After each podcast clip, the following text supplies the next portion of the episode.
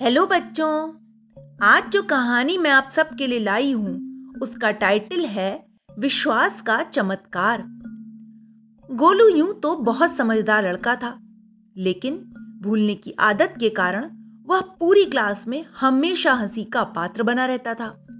हर कोई उसे भुलक्कड़ भुलक्कड़ इसी नाम से पुकारा करता था। एक दिन हिंदी के क्लास टीचर ने सभी को कुछ सवालों के उत्तर याद करके आने को कहा। गोलू ने सब कुछ याद भी कर लिया। लेकिन दूसरे दिन जब अपनी बारी पर गोलू से सवाल पूछे गए तो बेचारा हमेशा की तरह सिर खुजाता रह गया। शिक्षक ने उसे सजा दी और उसके दोस्तों ने भी उसका खूब मज़ाक उड़ाया। गोलू को उस दिन बहुत बुरा लगा। यही क्रम गणित और सोशल की क्लास में भी हुआ। जब कभी भी टीचर कोई सवाल याद करने को बोले तो गोलू उसे याद तो करके आए, लेकिन जब टीचर पूछे तो गोलू फिर भूल जाए। गोलू इन सब बातों से बहुत व्यथित हो गया और बहुत परेशान रहने लगा। छुट्टी होने के बाद वह गाँव से थोड़ी दूर एक नदी के किनारे जाकर बैठ जाता। वह आज कुछ ज़्यादा ही दुखी था। उसी समय एक ऋषि वहाँ से गुजर रहे थे। नदी देखी तो प्यास बुझाने किनारे पर आ पहुँचे। उन्होंने देखा कि एकांत में कोई लड़का बैठा हुआ है। वे गोलू के पास पहुंचकर बोले बेटा तुम यहाँ अकेले क्या कर रहे हो? गोलू ने देखा कि पीले वस्त्रों में हाथ में कमंडल लिए कांधे पर थैला लंबी सफ़ेद दाढ़ी में एक बुज़ुर्ग उसके सामने आकर खड़े हैं।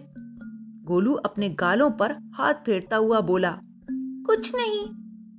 ऋषि ने उसके आँसू देख लिए थे। वह आश्चर्य से बोले अरे तुम तो रो रहे हो। वह खामोश रहा।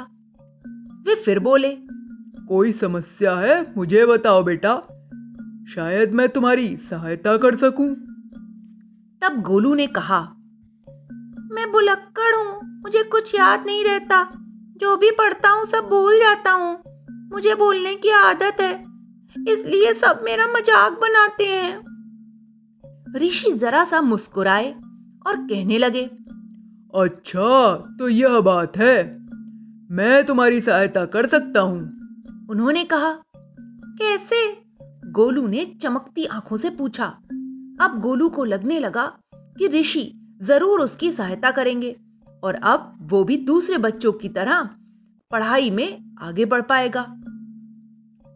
ऋषि ने उसी समय अपने थैले में हाथ डाला और एक कागज़ की पुड़िया निकालकर गोलू के हाथ में दे दी। गोलू को देते हुए वो ये बोले, यह बुद्धि को तेज करने की औषधि है। रोज एक चुटकी इसका सेवन करने से तुम्हारी बुद्धि कुशाग्र हो जाएगी। फिर तुम कुछ भी नहीं भूलोगे और हमेशा क्लास में अव्वल आओगे। गोलू प्रसन्न हो गया और उसे लेकर चला गया। मन ही मन गोलू खुश होते हुए अपने घर जा रहा था और यह निश्चय कर रहा था कि मैं भी अब क्लास में हमेशा अव्वल आऊँगा और दूसरे बच्चों को पीछे छोड़ दूँगा। कुछ महीनों में तो जैसे चमत्कार ही हो गया। उसका जीवन पूरी तरीके से बदल गया। अब उसे सब कुछ याद रहने लगा। उसके मित्र व शिक्षक आश्चर्यचकित थे। धीरे धीरे वह कक्षा में प्रथम आने लगा। उसकी छवि बिल्कुल विपरीत हो गई। सभी बच्चे व शिक्षक उसे प्रोत्साहित करने के लिए हमेशा उसकी तारीफ़ भी करने लगे। एक दिन अचानक से रास्ते में गोलू को वही ऋषि फिर मिल गए। उन्हें देखकर वो फूला नहीं समाया।